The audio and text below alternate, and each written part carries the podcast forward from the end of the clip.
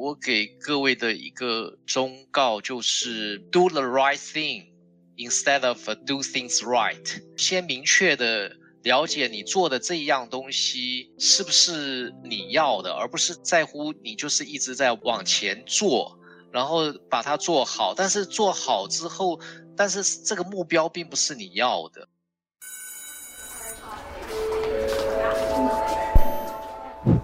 Hello Hello，我是 Janet。你的人生还没有下课，因为我将在这里跟你分享那些学校没教的事。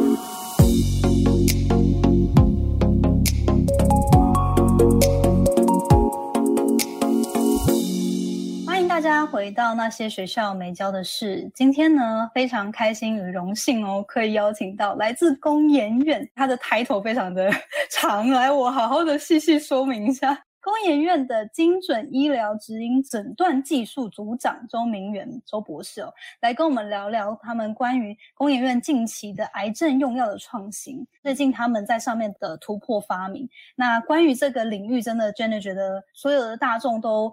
有很多值得学习的部分，因为我觉得关于这种生物医疗还有用药部分，其实一般来说，除非我们真的经历，不然好像很少有机会去学习相关的资讯。所以今天的机会很难得，那我们就这边欢迎周博士。Hi Janet，还有各位听众，大家好，我是周明元。可不可以首先请你跟听众们简短的自我介绍，可以分享一下你个人的背景啊、过去经历，还有目前的工作角色？我年纪稍微大一点，我七十五年大学毕业，呃，淡江化学系，后来进到台大医学院生化学与分子生物研究所，啊，硕士两年，再来就大外两年兵，然后在生物技术开发中心待一年。我在一九九一年的时候，我就去美国杜兰大学，呃，也是生物化学与分子生物系攻读博士班，大概五年的时间。然后就在加州大学洛杉矶分校，他有个霍华休斯医学呃研究中心做博士后研究，大概做了三年。所以我大概是在一九九九年底的时候进到工研院，一路到现在。好多年呢，对。您刚刚的介绍的过程中，嗯，九一年去到美国的时候，呃，我刚出生。今天真的是来跟大前辈请教，我自己也蛮好奇，哎，那你当初自己是可能有受到家庭影响吗？还是说，哎，你怎么会发现自己的职涯的职志就是想要走上生物医学跟药物开发、药物研发这条路？这样？对，这跟我的性向很有关系。因为我大概念国中的时候吧，接触到生物课本，应该现在还有吧？这个教生物，有有有有。那时候我对生物就很感兴趣。后来我进高中，呃，大概就慢慢比较偏理工科了，就比较没有接生物了。后来因为念到化学系嘛，到了大三的时候又接触到生物化学，那这是个必修的科目。那我发现我对。有机化学，呃，还有生物化学，特别感兴趣。然后我的成绩也都一直不错，所以我就慢慢的就踏上这个生命科学的这条职涯规划了。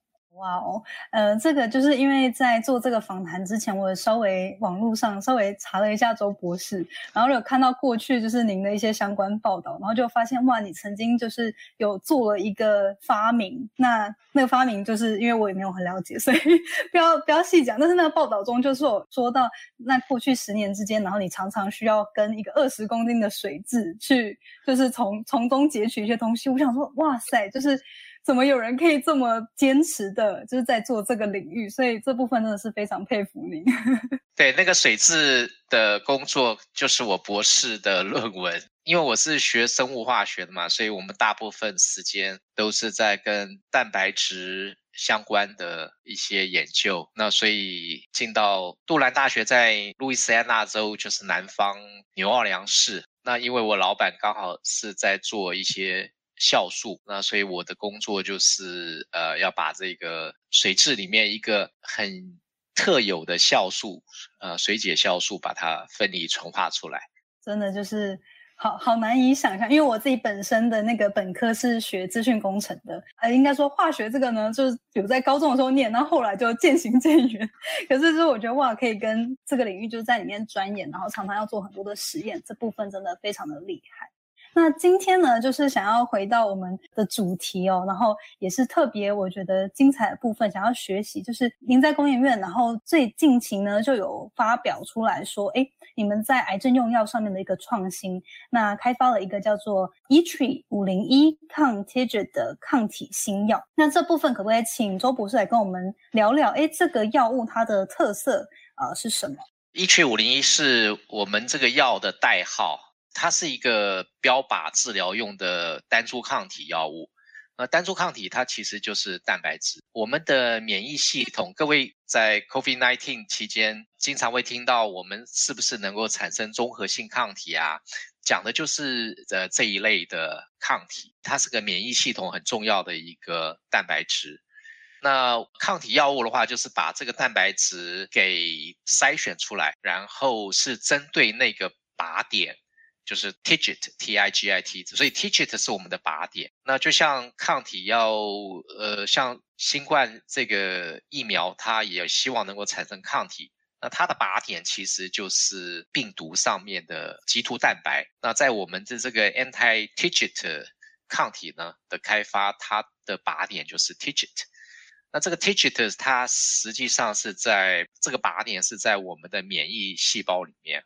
包括了一些 T 细胞啊，还有杀手细胞。那这些细胞为什么会产生这些靶点呢？主要就是在一些呃实体肿瘤的病患，呃，所谓实体肿瘤就是像肺癌啊、乳癌啊、大肠癌这些，它是会长出。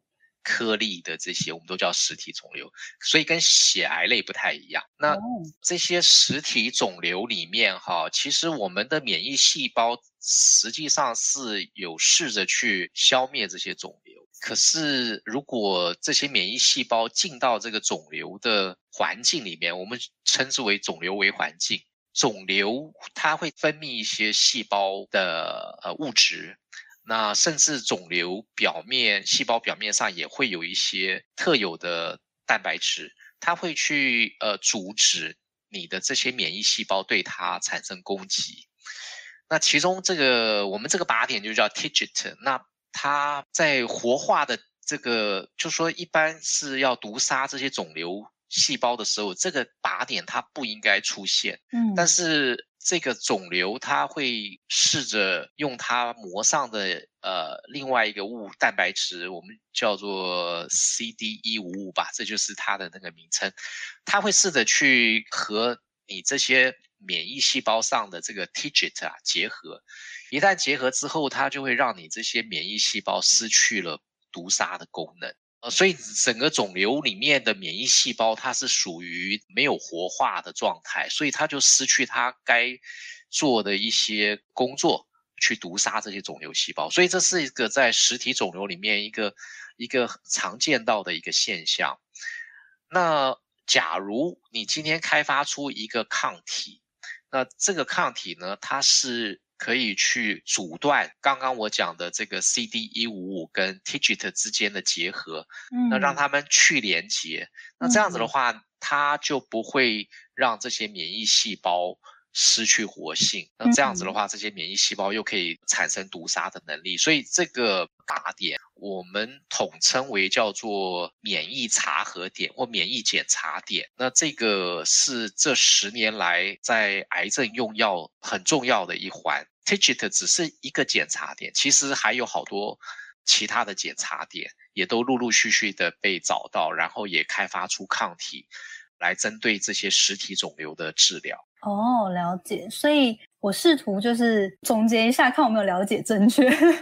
就是如果说我们人体产生一些恶性的肿瘤，导致癌症嘛，身体其实是有这些。呃，细胞是可以去做消灭这些肿瘤的功能，但是因为这些肿瘤上面的一些物质会导致这些原本我们身体里面的呃细胞没有办法正确的工作。透过使用这个用药，就可以活化原本我们身体里面的细胞，去执行这个消灭肿瘤的功能。对，没错，这些细胞我们统称为免疫细胞。嗯嗯啊，包括一些 T 细胞啊，还有一些杀手细胞，呃，这些都是很重要的。其实肿瘤细胞，今天你今天不管是用化疗的药物，或者是像我们这一类的抗体药物，其实到最后能够毒杀掉，把这些癌细胞根除掉的，还是要靠你自己的免疫细胞。所以这是很重要的。如果如果今天纯粹只是靠药物来毒杀，呃，实际上它只是治标，不是治本。所以你可以看到很多实体肿瘤，尤其到了越晚期的时候，药物用完之后，它很多时间这些肿瘤又会复发。所以这个这个是真正要根除掉这些肿瘤，还是要靠你自己的免疫系统。哎，那我自己还蛮好奇，就是如果要使用像这样子的抗体药物啊，一般来说是形式是什么？它是靠打针吗？还是是哎是口服还是什么样的？对你讲到一个很重要的概念，你也知道这个化疗或是我们一般的口服的，我们这些都叫做呃化学药物，就是用有机合成的一些分子量比较小的药物，我们又称之为小分子药物。那这些是。呃，有的是可以口服的，有的还是用注射的。那像抗体这一类的蛋白质啊，你也知道，蛋白质不能口服，蛋白质进到你胃里面的话，就被胃酸给破坏掉了。所以大部分这些蛋白质的药物，包括抗体药物，它都是靠这个我们静脉注射，有的是打到肚皮上啊，或者是肌肉注射，但是没有看到有有可以用吃的。当然，科学家有在努力。呃，希望把蛋白质药物能够有保护膜，然后通过不被胃酸分解进到小肠吸收。不过吸收的有效利用率是很低的。还不如直接静脉注射。了解，那也想要了解一下，哎，那像这样子，这个 e t r i 五零一哦，跟现有的药物它有什么样的差别或创新之处？因为就是有讲到说，是可能过去的药物它没有办法去找到这个标靶去附着在上面吗？我们在工研院哈，那因为我们的这个所有的计划的经费来源是从这个经济部技术处那。它一期大概是四年，我们叫科技专案计划。我们在选题的时候就会很谨慎，所以我们并没有要选一个从来没有被发现过的靶点，只是试着就是说，像这个 TIGIT 在二零零九年就有药厂发现了，所以我们可以算是一个，我们就叫英文叫 follower，就是。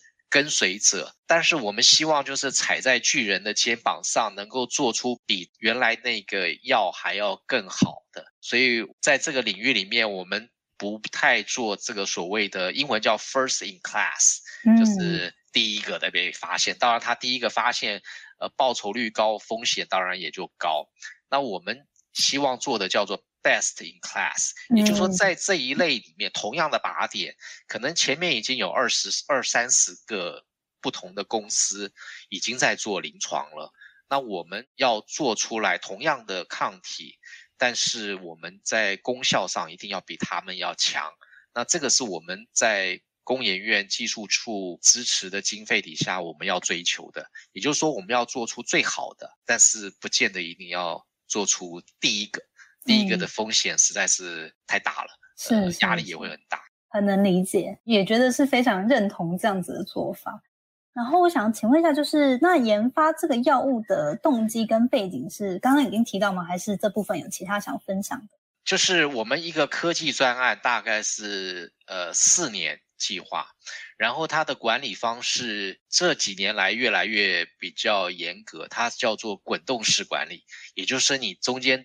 做的不好的话，他随时就喊卡，压力好大。对，所以我们在一开始选题的时候就要花很多功夫，免得到做到一半的时候，结果发现，哎，这不是一个很好的靶点的话，那就这个计划走下去就没有什么意义了。这样子，那时间也都浪费掉了，当然钱是另外一回事了。所以我们在一开始大概四年前的时候，我们开始会在工研院里面，我们有一些工研院他自己有一些自有资金，那我们先选好这个靶点，然后先做一些我们叫做初步的成果，呃，觉得诶这个计划还的确可以往下走，而且还可以做到刚刚讲的 best in class。那这样子的话，我们就会跟经济部提出这个科技专案。当然有很多评审委员会先选题嘛，然后经过淘汰之后，呃，如果你中选之后，那你就开始执行这个计划。了解。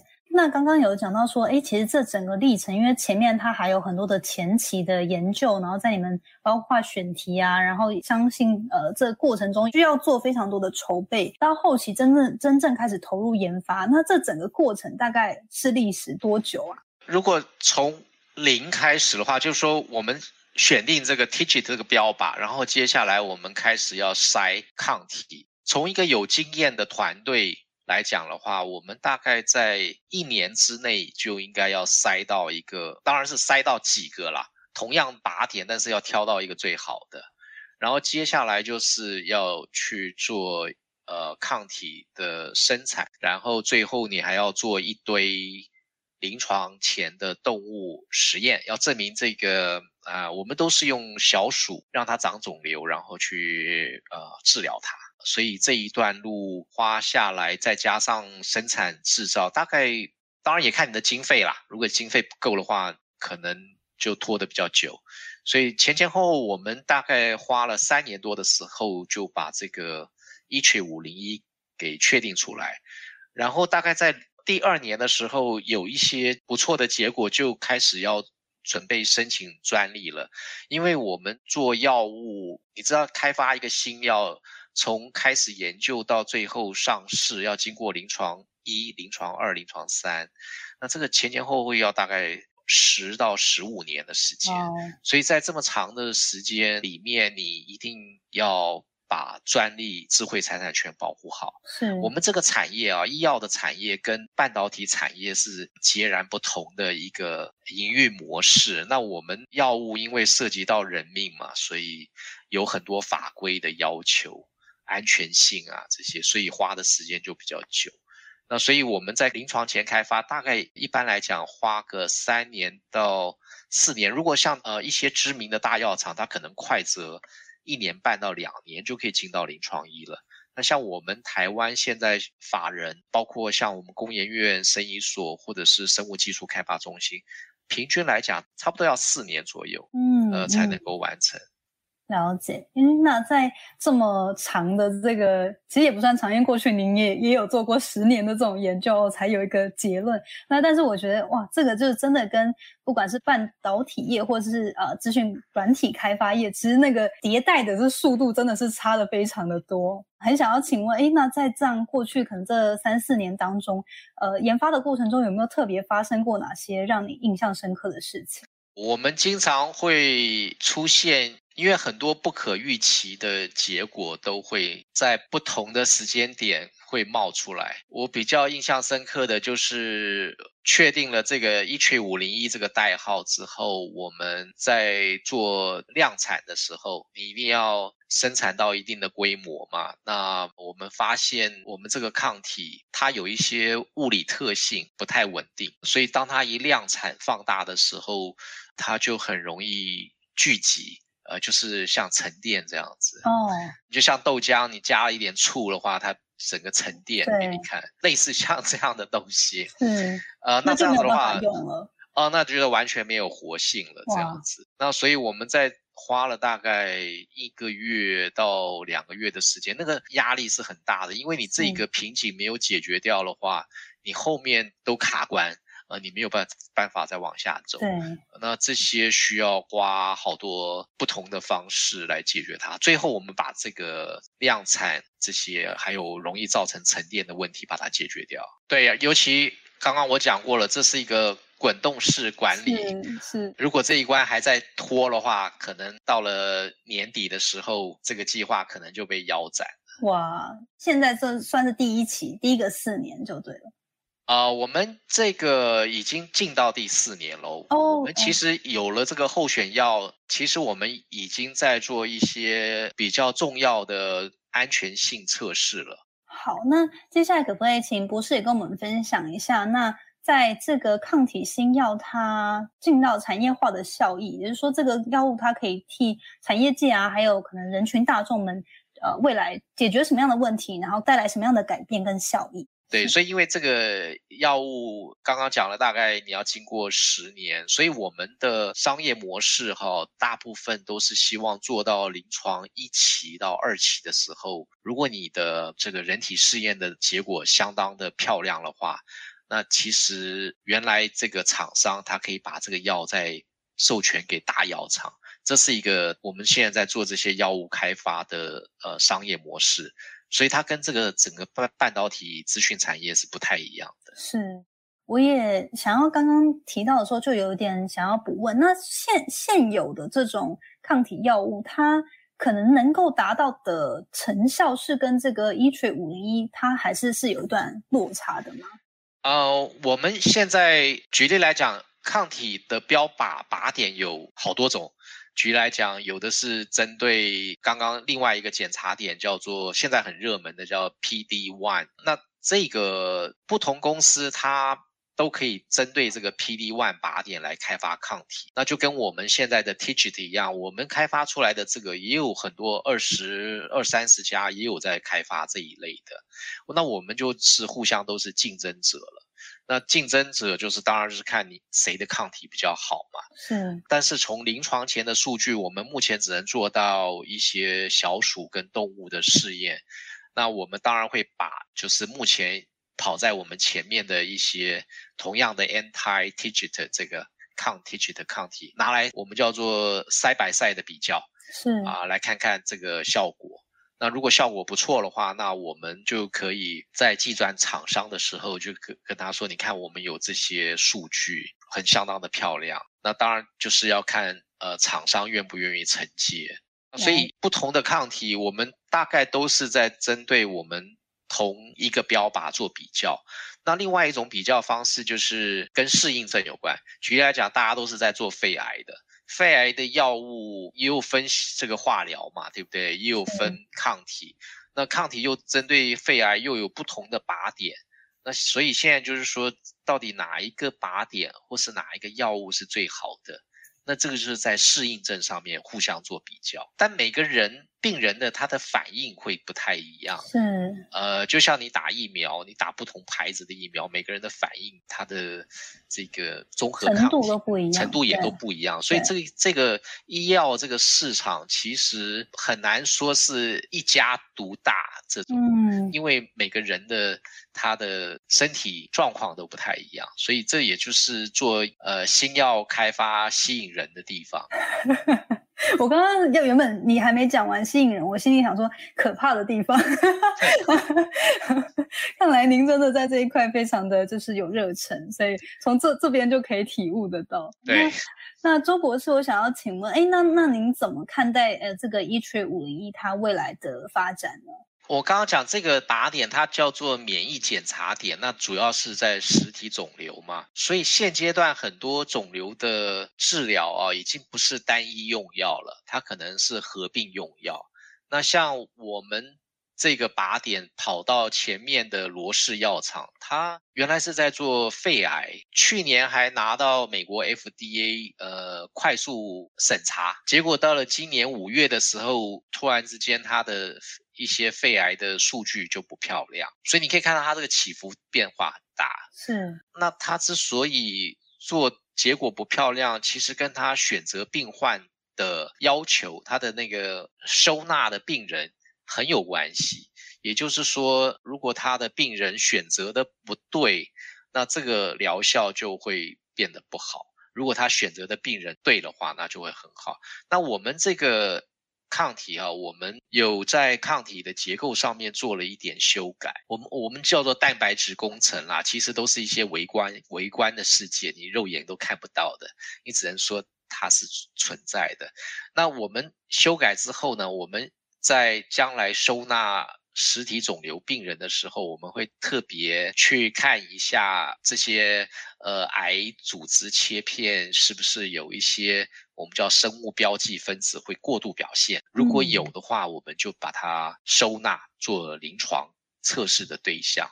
那这样子的话，对病患来讲，他得到的这个治疗的效果应该是会最好。所以我们的策略大概是朝这个方向。我也蛮好奇，说，哎，那像这样子其实抗体药或者是化疗药有比较相对性，说，哎，到底哪一个的成效比较好吗？或者说以永续来说，身体的破坏性上啊，可能哪一个会比较好？对，呃，其实你也问到重点了，就是说我们在开发，假设都是针对乳癌的用药的话，那目前已经有一个现行的最佳的疗法。假设在乳癌三期好了，有一个现行的最佳疗法，那它是抗体搭配某一个化学药。那通常我们都会知道这一期的乳癌搭配这个药，它大概这个存活率大概是多少？五年的存活率大概是多少？那所以你在开发同一种乳癌用药的时候。你的临床三期的结果一定要比这个好，那 FDA 才会让你拿到这个药证通过上市。如果你没有做的比现行用药好的话就不行。所以哪怕只是好三个月，那也算 OK 没有问题。呃，所以这个就是我们在这个针对一个新药能不能够上市的一个审核的标准。所以它的门槛将来会越来越高。呃，就是好，越来越好，越来越好。然后你要你要一个新药，要同样的刚刚的适应症，你的存活率一定要比它还要更好，否则的话你就拿不到药证。这边可以跟就是请博士分享一下，如果一般来说在没有健保给付下，可能化疗的呃药物跟这种抗体药物的价位大概落差是，就是大概 range 是在哪边？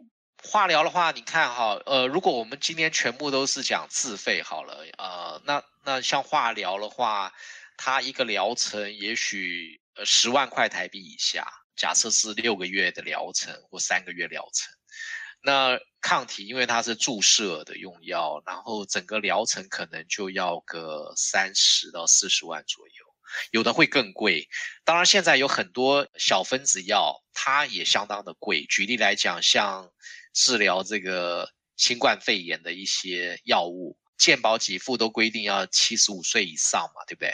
嗯，你不能说啊我自费啊或怎么样，呃，因为进口的数量也不多，嗯，所以可是你想想看，那些药其实还蛮贵的，所以有些口服的癌症用药，其实一个疗程下来，现在也差不多要逼近像抗体用药那么贵。当然，实际上它的成本是没有那么高啦，你就可以想象这个做新药研发。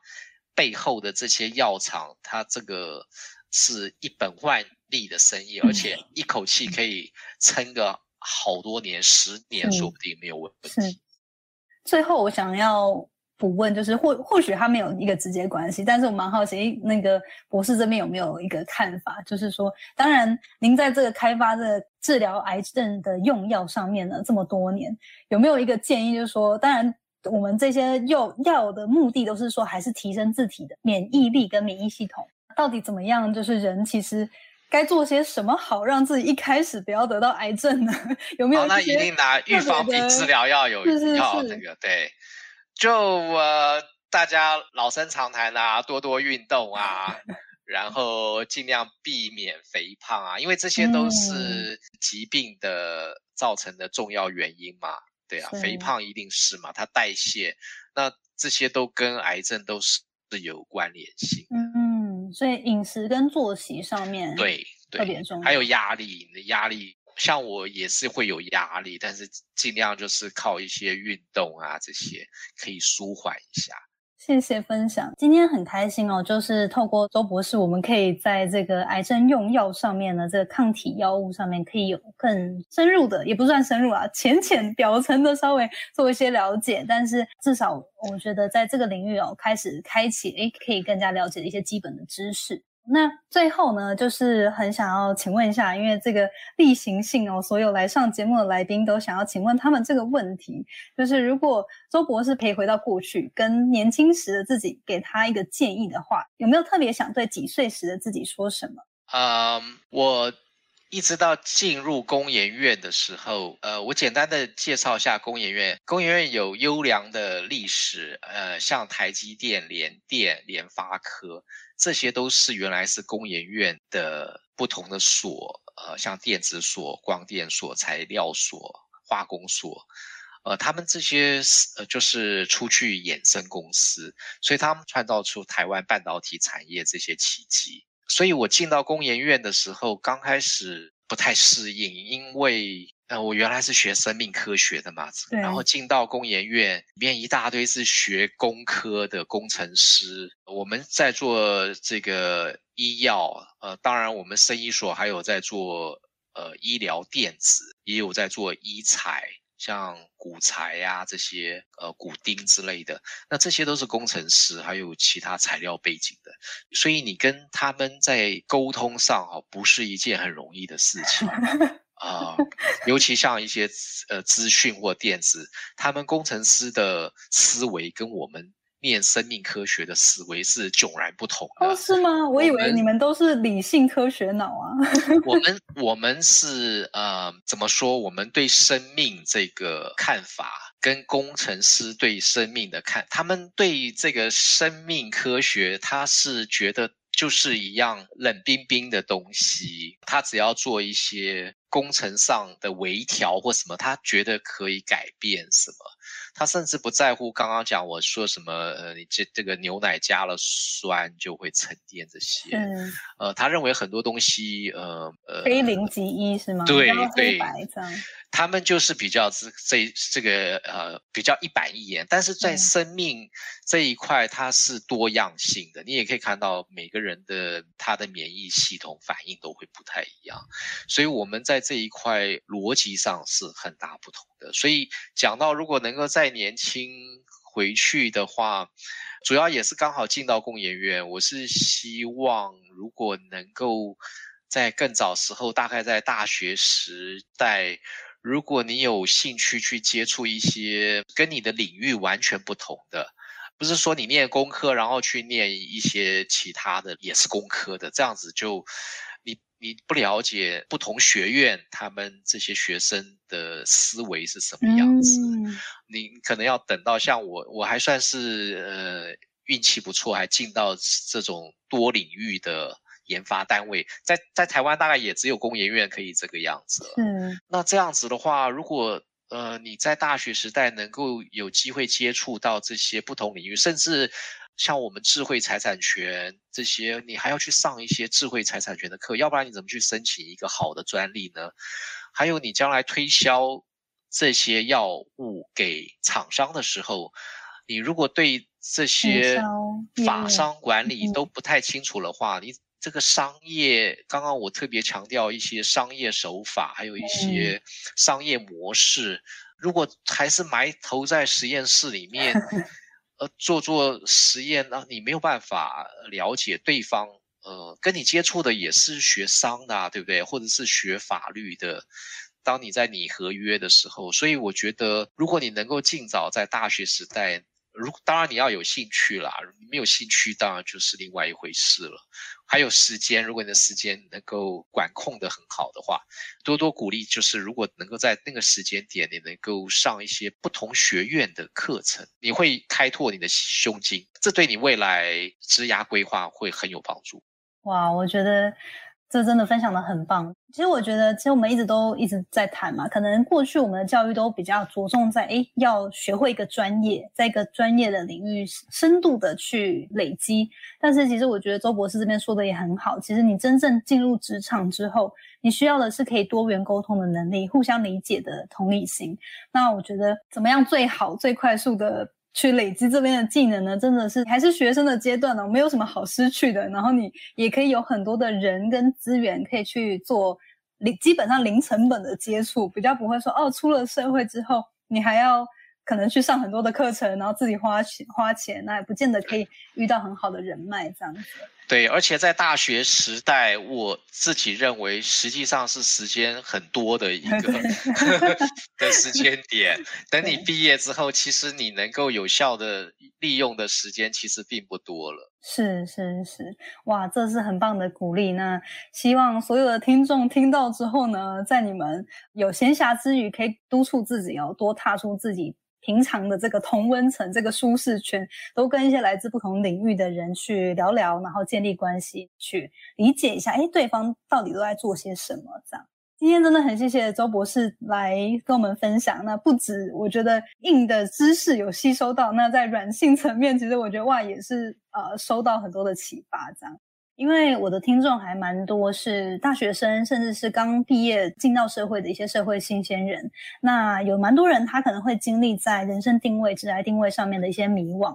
呃，想要请博士这边，因为你毕竟在这个生物医学啊、药物开发这部分领域待了非常多年，在你这个领域呢，你你觉得要在这个生医领域可能要很成功，或是真的能走出一条路，你觉得有没有一些你看到？就是你自己身上，或者是你身边一些很成功人士的特质是不可或缺。像你刚刚说的，就是他对于这个议题本身你要很有热情，但是比如说常常待在实验室啊等等，这这样的生活形态，有没有观察到一些人格特质是你觉得蛮不可或缺的？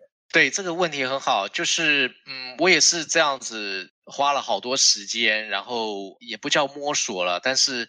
呃，我给各位的一个忠告就是，我们常常呃也是英文，我们叫 do the right thing instead of do things right，也就是说，你要你要呃先明确的了解你做的这一样东西是不是你要的，而不是在乎你就是一直在往前做，然后把它做好，但是做好之后。但是这个目标并不是你要的，呃，所以你应该要跳跃去思考，就是说，当你在做一件事情的时候，它最终的产出是不是你要的？这个叫做 do the right thing。那如果如果如果你其实是呃蒙着头往前做，然后也不知道为何而战这种的话，嗯，其实这样子你很容易迷失掉。也就是说，你练了一身武艺，然后到 头来。呃，发现自己没有想要打武 结果你的目标是要成呃武林盟主还是什么？那你就应该要朝你的目标先设定好，然后接下来你把呃你需要完成的时间规划好，然后你欠缺哪些专业技术，还是你需要某些的资源，呃，你先把它规划好。呃，当然这是需要训练出来的，但是呃，如果你能够朝着这几个方向去往前进的话，这样子会节省你好多时冤枉的时间。哇，很棒！呃，我觉得就是以终为始啊，去去思考，但这真的不容易，要要蛮多的学习的。但是很谢谢。博士的勉励哦，do the right thing，不是只是 do things right。好，那这个是非常棒的结尾。那最后呢，就是如果未来大家可能对于呃工研院或者是您在做的相关的研究感到有兴趣，或者想要更多的深入了解，呃，请问最方便的方式是透过工研院的官网吗？还是说有没有什么样的资源？对，呃，工研院都有一个呃窗口。啊，他们会把呃，你只要说，哎，你对哪一方面有兴趣，他们，或是你就是找我本人也可以，他们就会 pass information 给我。啊，当然我会看，呃，是什么样的呃需求，然后我们再呃给相关人员，甚至我的团队啊，或者是其他有所能够解答你你想要的问题。没想到不是这么亲民，就是可以。如果真的是合适的对象，其实也很乐意去做一些交流认识。那今天很谢谢博士，那我们今天的访谈就到这边结束。谢谢周博士。好，谢谢 Jenna，也谢谢呃各位听众。谢谢你今天的收听。如果喜欢今天的节目，欢迎你到 Apple Podcast 帮我打五颗星给予鼓励。希望收到我更多的分享，你可以在 IG 上搜寻 Janet Lin，我的账号是底线 J A N E T 点 L I N 底线。想要消除 Monday Blue，也欢迎你订阅我每周一都会发送的 Power Mail 电子报。二零二一年，Jenna 也将在每个季度举办听众专属线下聚会，促进大家可以交流成长。有兴趣参加的话，也欢迎报名关注哦。所有的详情都可以在资讯栏中找到哦。那我们下次见喽，拜拜。